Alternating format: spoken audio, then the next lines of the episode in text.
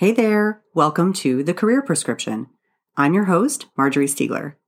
This podcast is all about the important stuff they don't teach you in medical school, about how to treat your career like the business it really is, and how to be strategic about your success.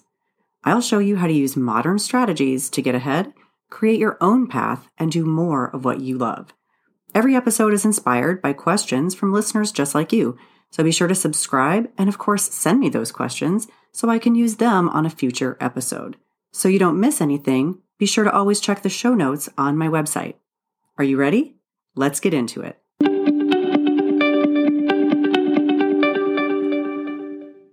Hey there, welcome back. Today we're going to talk about five questions you must ask yourself before you start your consulting side gig.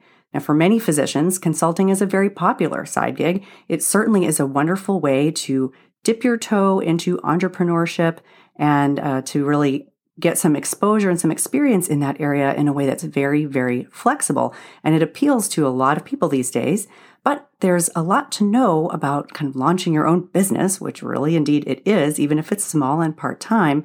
And this episode is based on a question that came from a listener, like always, but I have elaborated on her question today to make a, a full episode uh, that would maybe be more broadly applicable than her question. So Whitney asks, How do I decide how much to charge as a consultant? This is my first time being offered an opportunity. So it's a great question how to charge for your services. And we're going to get into that today. But I thought I would elaborate on that as well and make sure that we cover some of the major bases questions that you will need to ask and answer before you start your consulting physician side gig. And for my listeners who are not physicians, don't worry, this will be applicable really to any side gig. Before I dig into those five questions, I do want to give a shout out to a reviewer. You guys know I really appreciate your reviews, uh, particularly on Apple Podcasts or anywhere that you are listening. And today I was so thrilled to see this review from Lifelong Learner MD. I don't know the real name, but but I'll read the review. I'm just so grateful for it. Uh, this podcast is amazing, they say. Fits hours of research into one sitting and presents the information in a very relaxing yet informative manner. I enjoy learning new things each week and appreciate Marjorie Stiegler's energy and willingness to help. Thank you. So, thank you, Lifelong Learner MD. I really appreciate your uh, leaving a review because, of course, the reviews are how other people find this content. So, if you're finding it valuable, uh, help me help others by by doing that. And also, I just certainly appreciate those kind words. It's very generous. So th- thank you for that. Okay, so let's dig in again to those five questions to ask and answer before you start your consulting side gig or before you dip your toe into the entrepreneurial waters of consulting. Question number one is What kind of a consultant will you be, or what kind of consultancy services will you offer? Now, specifically for physicians, a lot of the consultant work that's out there revolves around the medical legal world, being an expert witness or reviewing cases.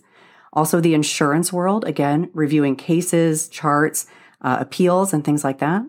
But there are folks who have some additional or unique experience who are doing consulting in the financial planning or even real estate areas, perhaps specifically for healthcare professionals as their target audience in thinking about their financial planning or their real estate.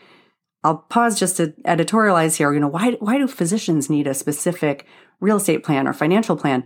For those who may not be aware, you know, for physicians, because of the prolonged period of training and how, how long it takes to go to school, finish residency, and all that, by the time a person is earning a real salary, they're often a decade or so later in life than most other professionals, and they usually have a huge debt burden but they also usually have a pretty decent salary. So it's sort of this strange thing where you, you're an older person, usually, as compared to peers right out of college, and you have a pretty good initial salary, but you also have this monstrous debt burden. And so the confluence of those factors means special financial planning is needed. Anyway, certainly we're seeing a lot of consultants doing work in the in the coaching space, in professional development, uh, in career changes, and uh, as just an example from my, my own uh, work, done social media strategy for organizations. Now, I generally don't do this for individuals, but uh, healthcare organizations will come to me and ask for consultant work on how they should structure their websites, their social media outreach, their uh, search engine optimization and things like that. So um, that has been really rewarding, a lot of fun. And of course, if your clients are organizations, that means that not only is the workload a little bit larger, but generally the the um, the scope of the work and the scope of the compensation is larger too. So that can be a really great way uh, to decide on, you know, when you're thinking about your business model, whether or not you want to be doing consulting for individuals or for groups. So these are some of the various factors in terms of what kind of a consultant will you be.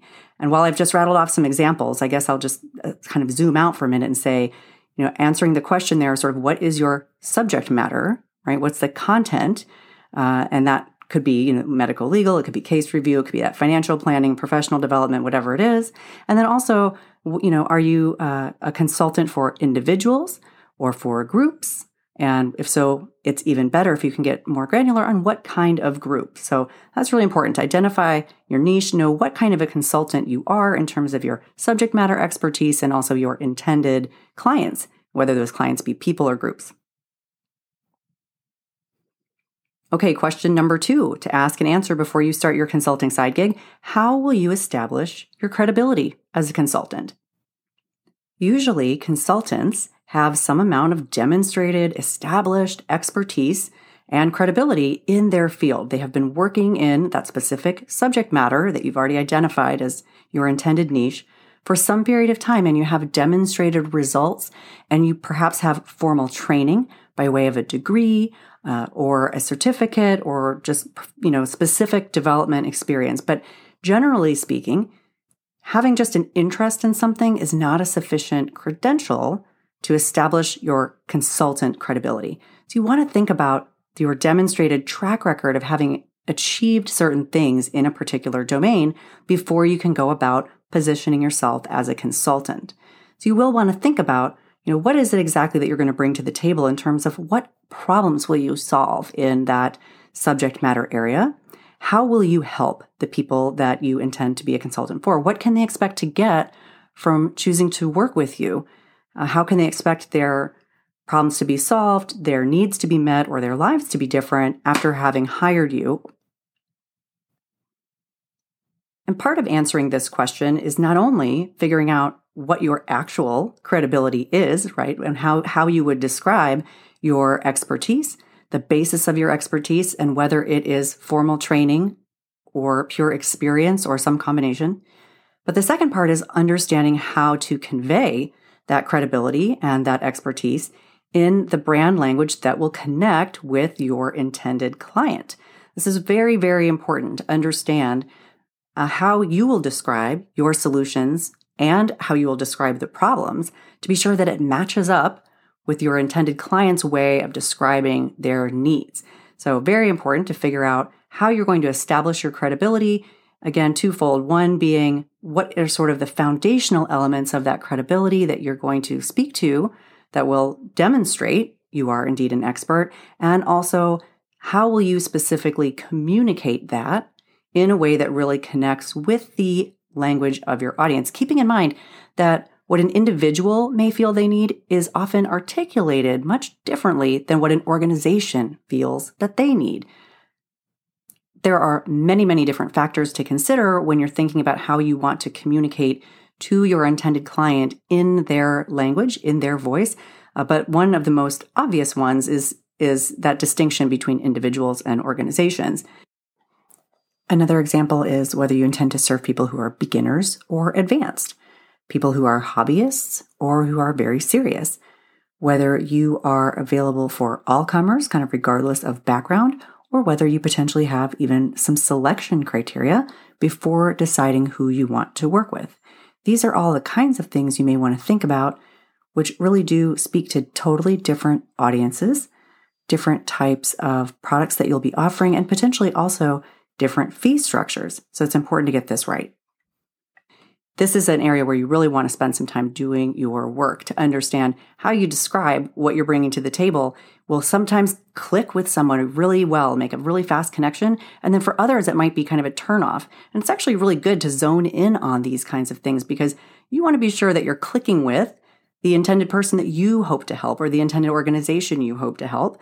And if there's a certain kind of client that you really don't want, that they might be able to recognize that from your consultant language or how you're establishing your credibility that they're maybe not the right client for you. That'll save you both a lot of headaches. Okay, question three to ask and answer before you start your consulting side gig.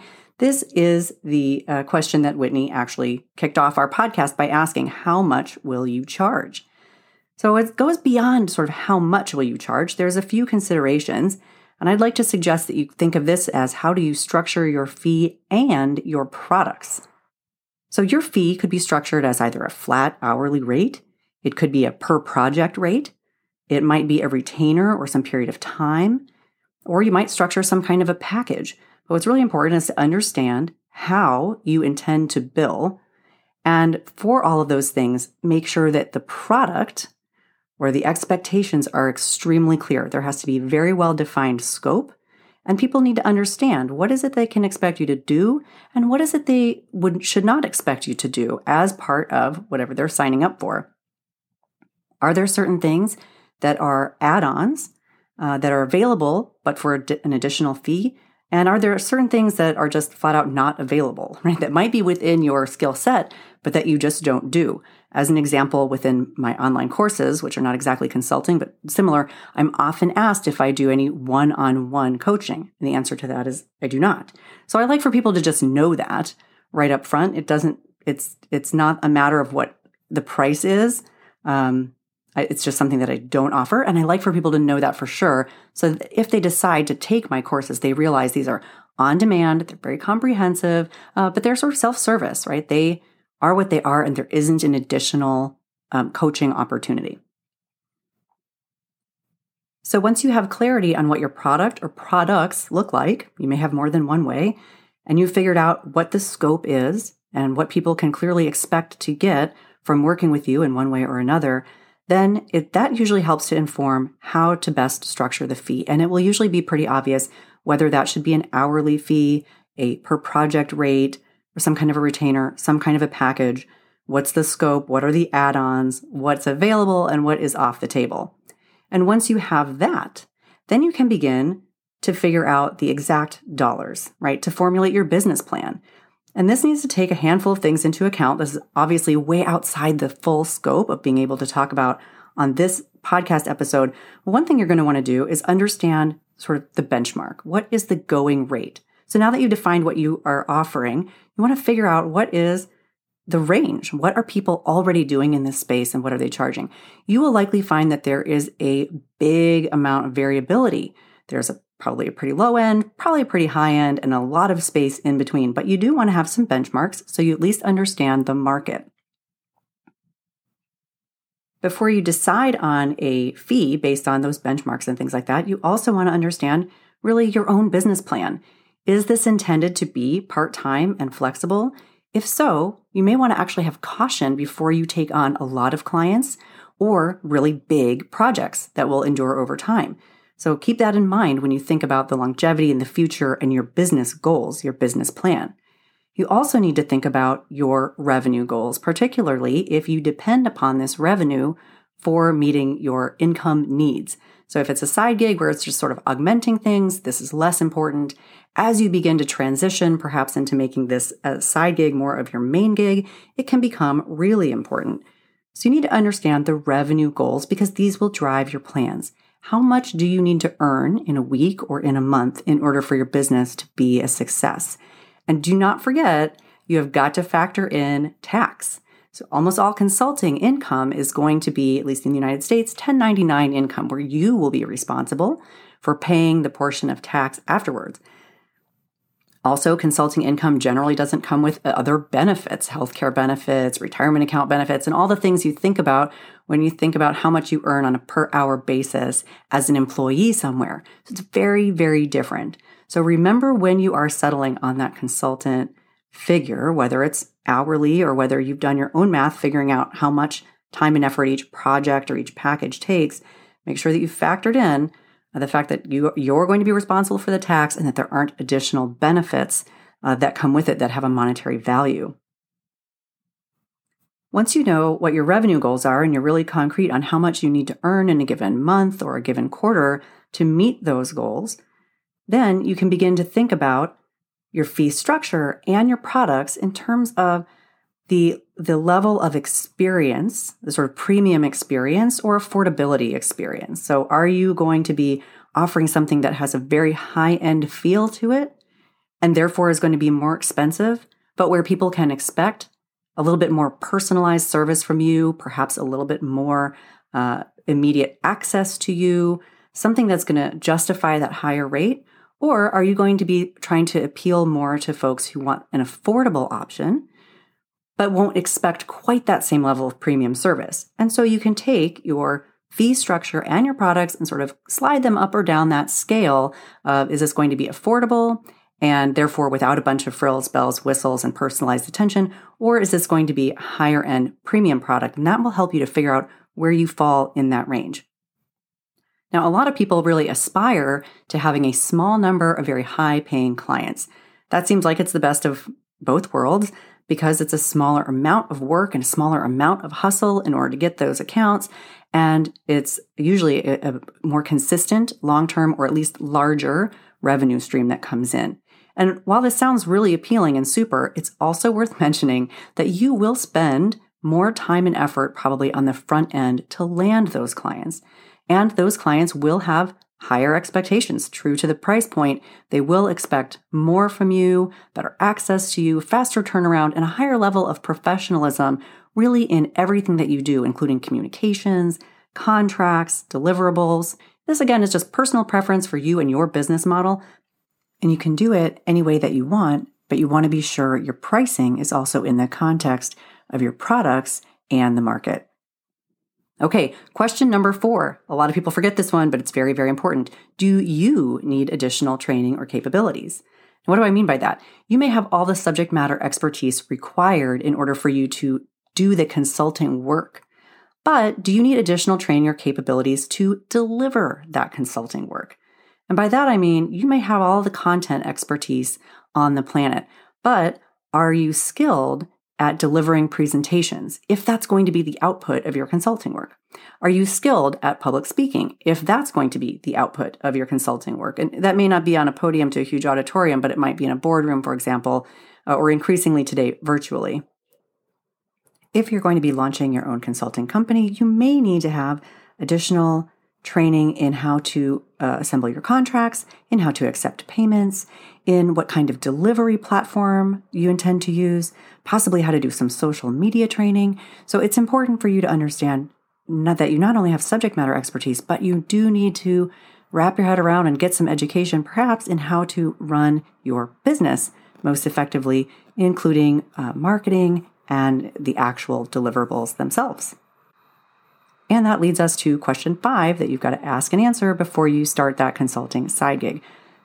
Question number five is How will you get your clients? How will clients come to know about you? So it's important to know how you will build your customer base, how you will get the word out. And are you going to be leveraging things like traditional marketing, which might be more along the lines of paid advertising, in which case you need a little bit of capital because you're going to need a designer, a copywriter, someone to create ads for you.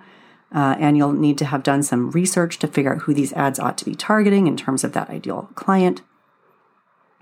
And of course, you'll have to have some basic digital assets so that your ads have a place to direct people, right? A basic website uh, with some of the other details that we've talked about so far. What kind of consultant are you? Your credibility, uh, your your fee structure, your package uh, and product structure, and so forth. You'll want to have all that set up on a website so that people can see it. Uh, and so, whether you're doing traditional marketing via paid ads, or maybe you're doing word of mouth, a referral base, or you're doing the more modern version of content marketing, which might be having a blog, having a YouTube channel, even having a podcast, doing something in which you provide meaningful bits of education around your subject matter to give people that confidence and trust in you because they've already had sort of a mini experience of what it's like to work with you whether you're going to be doing that content marketing or word of mouth referral marketing or traditional marketing with paid ads, you do need to have some way to be sure that you get the word out. So that's often overlooked. And if people haven't given that some careful consideration, then they'll find they've set everything up already, but then they don't get any clients. You do need to think about the best way to get in front of the clients that you want and have that be built in to your business plan before you begin that consulting side gig. And again, really important because depending upon whether or not you already have a word of mouth referral network or you already have an existing a website or content marketing platform that's already working for you. You have a variable amount of, of extra work to do upfront before you really launch that consulting side gig. And so you want to keep this stuff in mind when you're thinking about uh, how viable your business is at this stage, what you would need to build it out.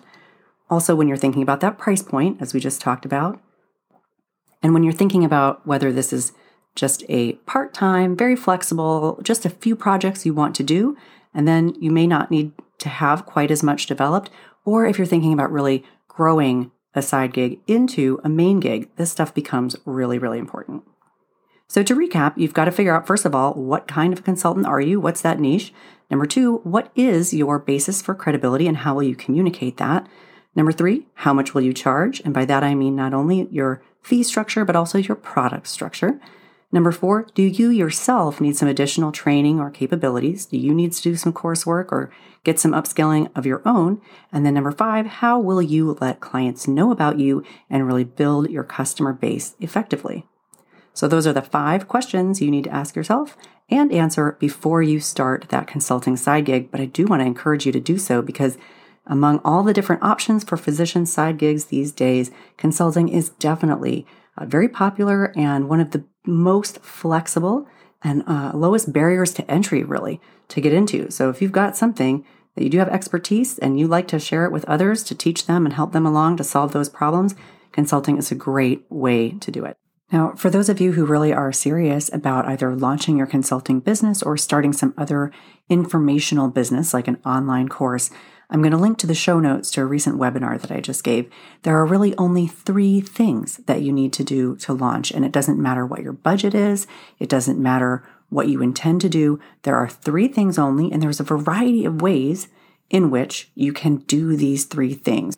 So come check out this webinar course. It will really demystify this for you quite a bit. It's simple, it's easy, and it's important to get live and launched, I think, as quickly as possible so that you actually know if you have a business model that makes money. We're going to get into that uh, in this. So please do uh, pop by my website and click through, check out this webinar. It's a really great training. Do not be intimidated. Go on out there and get started in consulting. It's a great way to establish expertise even further. It's a great way to earn additional income. And frankly, it's a great way to learn more. We're all lifelong learners, right? Good luck out there. Bye for now.